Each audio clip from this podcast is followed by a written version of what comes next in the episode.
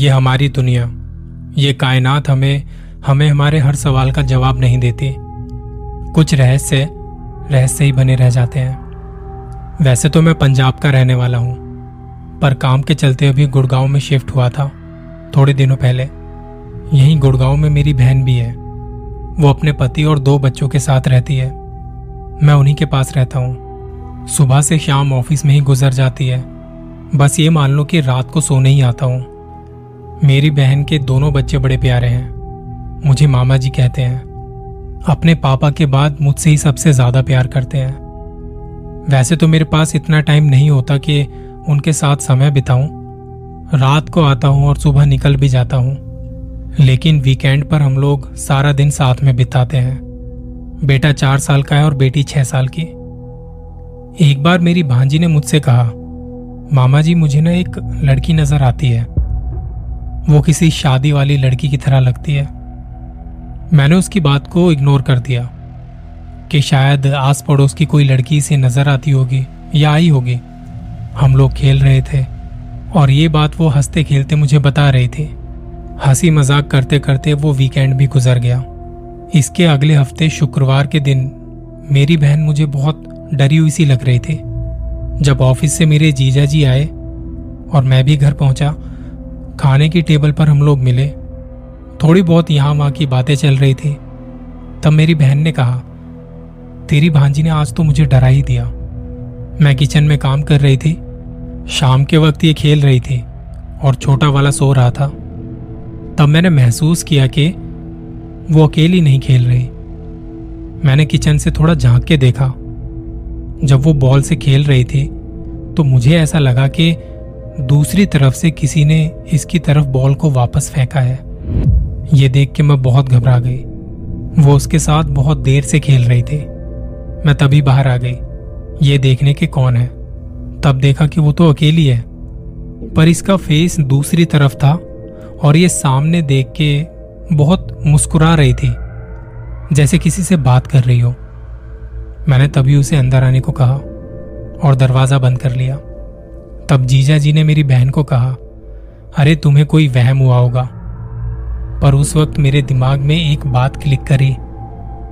वो बात जब मेरी भांजी ने कहा था, मामा जी, मुझे कोई लड़की नज़र आती है, पर मैंने वो बात अभी यहाँ किसी को नहीं बताई, क्योंकि मेरी बहन तो पहले से ही डरी हुई थी कि ना जाने मेरी बेटी को कौन नज़र आ रहा है। वो दिन बड़ा भारी गुजरा और बात भी आई गई हो गई। लेकिन अंदर ही अंदर हम तीनों परेशान थे। एक वीकेंड पर मैं घर पर ही था।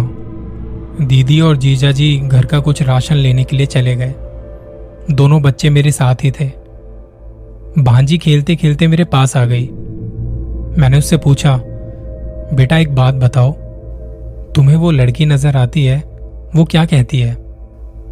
वो मेरी तरफ़ देखते देखते नज़रें नीचे कर चुप हो गई।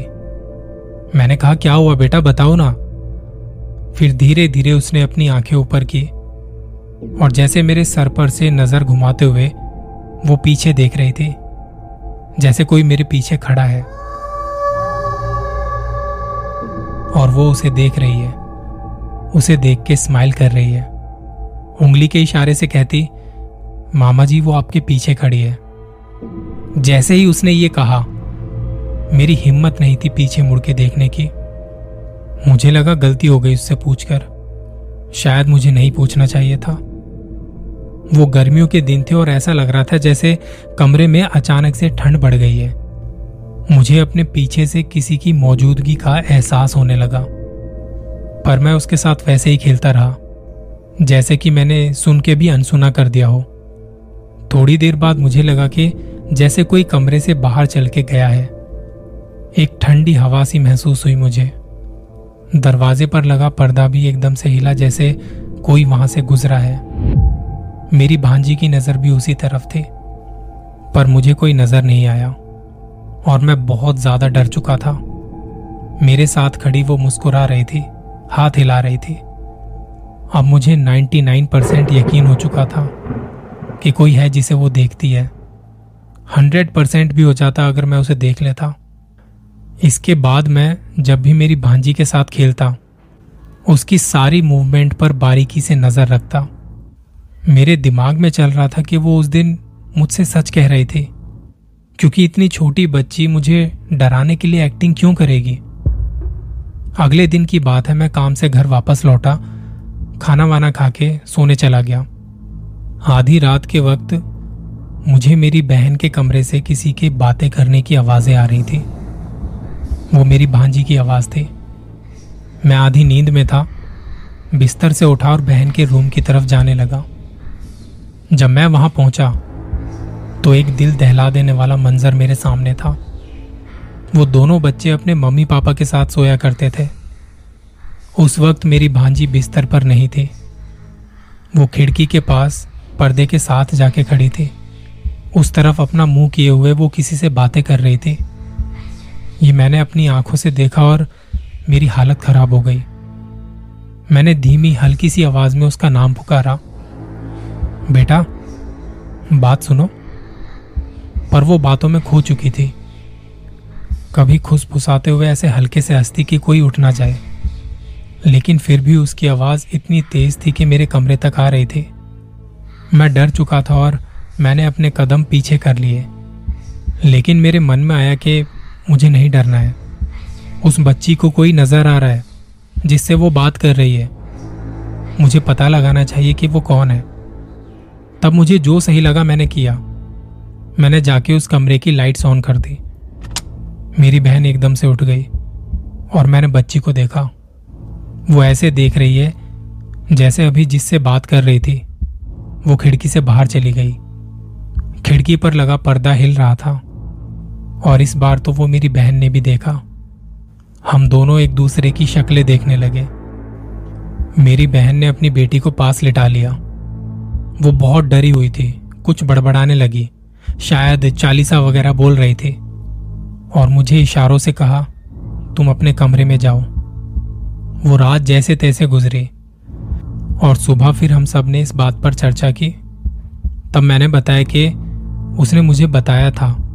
कि उसे कोई लड़की नज़र आती है। पर मैंने उसकी बात सुनी अनसुनी कर दी। अब बात यहाँ तक पहुँच चुकी थी, वो बच्ची लोगों के आसपास होने के बावजूद किसी को देख के मुस्कुराती और बात किया करती थी। एक दो बार तो मैंने भी सुना, कहती कि जल्दी से खाना खा लो, फिर हम खेलेंगे। जैसे किसी अपने दोस्त से बात कर रही हो। अब हम उस बच्ची से डरने लग गए थे। हमारी हिम्मत नहीं होती थी ये पूछने की कि कौन है जिससे तुम बात करती हो। और फिर धीरे धीरे वो चीज़ें हमारे साथ भी होने लगी। मैं अपने कमरे में सो रहा होता। मुझे लगता कोई मेरे पास खड़ा होकर कुछ बातें कर रहा है।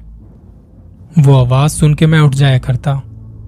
लेकिन मुझे वहाँ कमरे में कोई नज़र नहीं आता। कभी कभी ऐसा लगता जैसे बाथरूम में किसी ने पानी चलाया है। मैं उठ के देखने जाता कि कौन है जिसने पानी चलाया है। लाइट ऑन करने के बाद भी मुझे कोई नज़र नहीं आता। और ऐसा कई बार हुआ मेरे साथ। एक बार ऐसे ही रात में बाथरूम से पानी गिरने की आवाज़ आने लगी। डरते डरते मैं बाथरूम गया, और जैसे ही मैंने वहाँ की लाइट जलानी चाहिए मुझे हल्की सी रोशनी में एक लड़की खड़ी दिखाई दी। मैंने अचानक से उसे देखा, और वो पलक झपकते ही गायब हो गई। ये देखते ही मेरे रोंगटे खड़े हो गए। जब जब बाथरूम से पानी की आवाज़ आती, वहाँ का दरवाज़ा खुला हुआ होता था, जबकि मैं रात को वो दरवाज़ा बंद करके सोता था। और एक बार तो हद ही गई। रात को जब मैं सो रहा था तो आधी रात के वक्त मेरा बेड हिलने लगा। मेरी नींद खुली तो मैं क्या देखता हूँ कि एक लड़की मेरे पाँव के पास बैठी है। उसका मुँह दूसरी तरफ़ था। वो इस तरह हिल रही थी जैसे कोई बच्चा पढ़ते पढ़ते हिलता रहता है, बिल्कुल वैसे। तब मेरी आवाज़ नहीं निकली और मैं डर के मारे काँप रहा था। ये तकरीबन आठ दस मिनट होता रहा। डर ऐसा कि मैं बता भी नहीं सकता। मेरा दिल इतनी तेज धड़क रहा था कि अभी बाहर आ जाएगा। मेरी इतनी हिम्मत नहीं हो रही थी कि मैं उठ के कमरे से भाग जाऊँ। जब थोड़ी देर में वो लड़की बेड से नीचे उतरी फर्श पर बैठी और फिर लेट गई। मैं बेड पर था, मुझे फर्श नज़र नहीं आ रही थी। दो तीन मिनट बाद मेरा बेड हिलना बंद हुआ। तब मैं उठा और आसपास देखा, पर वहाँ कोई नहीं था। मैंने अपने कमरे की सारी लाइटें जला ली, क्योंकि मुझे बहुत डर लग रहा था। ये चीज़ें बहुत बढ़ चुकी थी। ये सब ना सिर्फ़ मेरे साथ, बल्कि मेरी बहन और भांजी के साथ तो हो ही रहा था। वो अपनी मौजूदगी का एहसास हमें करवाती रहती थी। मेरी बहन ने फ़ोन करके माँ को यह बात बताई। तब माँ ने कुछ ताबीज वगैरह बनवा के भेजे। उन्हें घर के दरवाजे पर लगाना था और गले में पहनना था। माँ ने हवन करवाने के लिए कहा और एक बाबा जी को घर भेजा। उन्होंने यहाँ आके हवन वगैरह किया और घर को अच्छे से देखा। उन्हें शायद एहसास हो चुका था कि घर पर कुछ ऊपरी साया है। वो कहते, मैं कल फिर आऊँगा, अपने साथ कुछ सामान लेके। वो बार बार मेरी भांजी की तरफ़ देख रहे थे। और बदले में वो भी उन्हें ऐसे देख रही थी जैसे, ये यहाँ क्यों आए हैं? खैर, वो पूजा वगैरह करके चले गए। बहन खाना बनाने में लग गई और मैं बच्चों के साथ खेल रहा था। तब भांजी ने खिड़की की तरफ़ देखते हुए मुझे कहा, मामा जी, खिड़की के बाहर मुझे कोई बुला रहा है। इस बार मैंने उसकी बात को बिल्कुल भी इग्नोर नहीं किया। मैंने कहा, कौन बुला रहा है? मैं भी चलूँ तुम्हारे साथ? उसने मना कर दिया और जल्दी से जाके खिड़की के पास खड़ी हो गई। उसने अपने गले से ताबीज भी उतार दिया। मैं तभी भाग के उसके पास गया। वो ताबीज वापस से उसके गले में डाला और अपनी बहन को आवाज़ देने लगा। ये सब दिन के समय हो रहा था, रात तो अभी बाकी थी। मेरी बहन किचन से भागकर बाहर आई। मैंने उसे ये सारी बात बताई। हम इतना डर चुके थे कि अब इस घर में रहना हमारे लिए जरा भी ठीक नहीं लग रहा था। माँ को फ़ोन किया और माँ ने कहा कि तुम बच्चों के साथ यहाँ रहने आ जाओ। मेरी बहन ने तभी कुछ ज़रूरी सामान बांधा और जीजा जी को लेकर माँ के पास चली गई। घर खाली नहीं छोड़ सकते थे तो मैंने कहा, मैं रुक जाता हूँ। बहन ने कहा, भाई, तुम भी साथ चलो। मैंने कहा, नहीं। मैं रुकता हूँ यहाँ। वो लोग निकल गए और मैं अकेला रह गया अब इस खौफनाक घर में। माँ ने वहाँ से उन बाबा जी को फ़ोन कर दिया और फ़ौरन घर आने के लिए पूछा। उन्होंने भी माँ की बात समझी और कुछ ही देर में यहाँ मेरे पास आ गए। रात बस होने को थी। जब बाबा जी आए, उन्होंने पूजा का सामान घर के बीचों बीच रखा और घर के सारे खिड़की दरवाजे बंद करने को कहा। बस एक मेन गेट खुला हुआ था। वो बिल्कुल उसके सामने घर के अंदर आग जला के बैठ गए। कुछ पढ़ने लगे। अभी आठ दस मिनट हुए ही थे कि मेन गेट पर किसी की परछाई बाहर से चलते हुए अंदर आ गई और गेट पर ही रुक गई। धीरे धीरे वो परछाई घर की दीवारों पर चढ़ने लगी। किसी के गुस्से भरी घुर्राहट सुनाई पड़ी। मैं घबराया सा बाबा जी के साथ बैठा था। घर की चीज़ें इधर उधर होने लगी। तब बाबा जी ने अपने थैले से एक कांच की बोतल निकाली, जिसे ऊपर से प्लास्टिक के कवर से ढका हुआ था। उस बोतल को आग के पास रखा और वो परछाई धीरे धीरे उस बोतल में समा गई। जैसे ही वो परछाई बोतल में आई, उसे बंद करके लाल धागे से बाँध दिया। फिर वो अपनी जगह से उठे, उन्होंने अपना सामान बांधा और कहा, अगले दो चार दिनों में तुम अपनी पूरी फैमिली को यहाँ बुला सकते हो। जो भी बला थी, अब वो मैंने कैद कर ली है। इसके आगे का काम मुझे कब्रिस्तान में जाके करना होगा। मैंने फिर माँ को कॉल किया। बहन को ये सारी बात बताई, पर उसने अब गुड़गांव के इस घर में आने से मना कर दिया। फिर थोड़े दिनों में मैं खुद भी वहाँ चला गया और ये घर किराए पर दे दिया। तब से अब तक किसी भी किराएदार ने इस घर को लेके कोई शिकायत नहीं की। पर मेरी बहन अपनी बेटी को लेकर कोई रिस्क नहीं लेना चाहती थी। कहीं हम दोबारा से वहाँ जाएँ और इसके साथ फिर से वैसा ना होने लग जाए। अब तो खैर वो बड़ी हो गई है और समझदार भी। वो एक बुरा वक्त था जो टल गया। पर यह क्यों हो रहा था? इसके पीछे की वजह क्या थी? कौन थी वो लड़की? ये बात सिर्फ़ वो बाबा जी ही जानते थे। उन्होंने कभी किसी को कुछ बताया नहीं इस बात को लेके।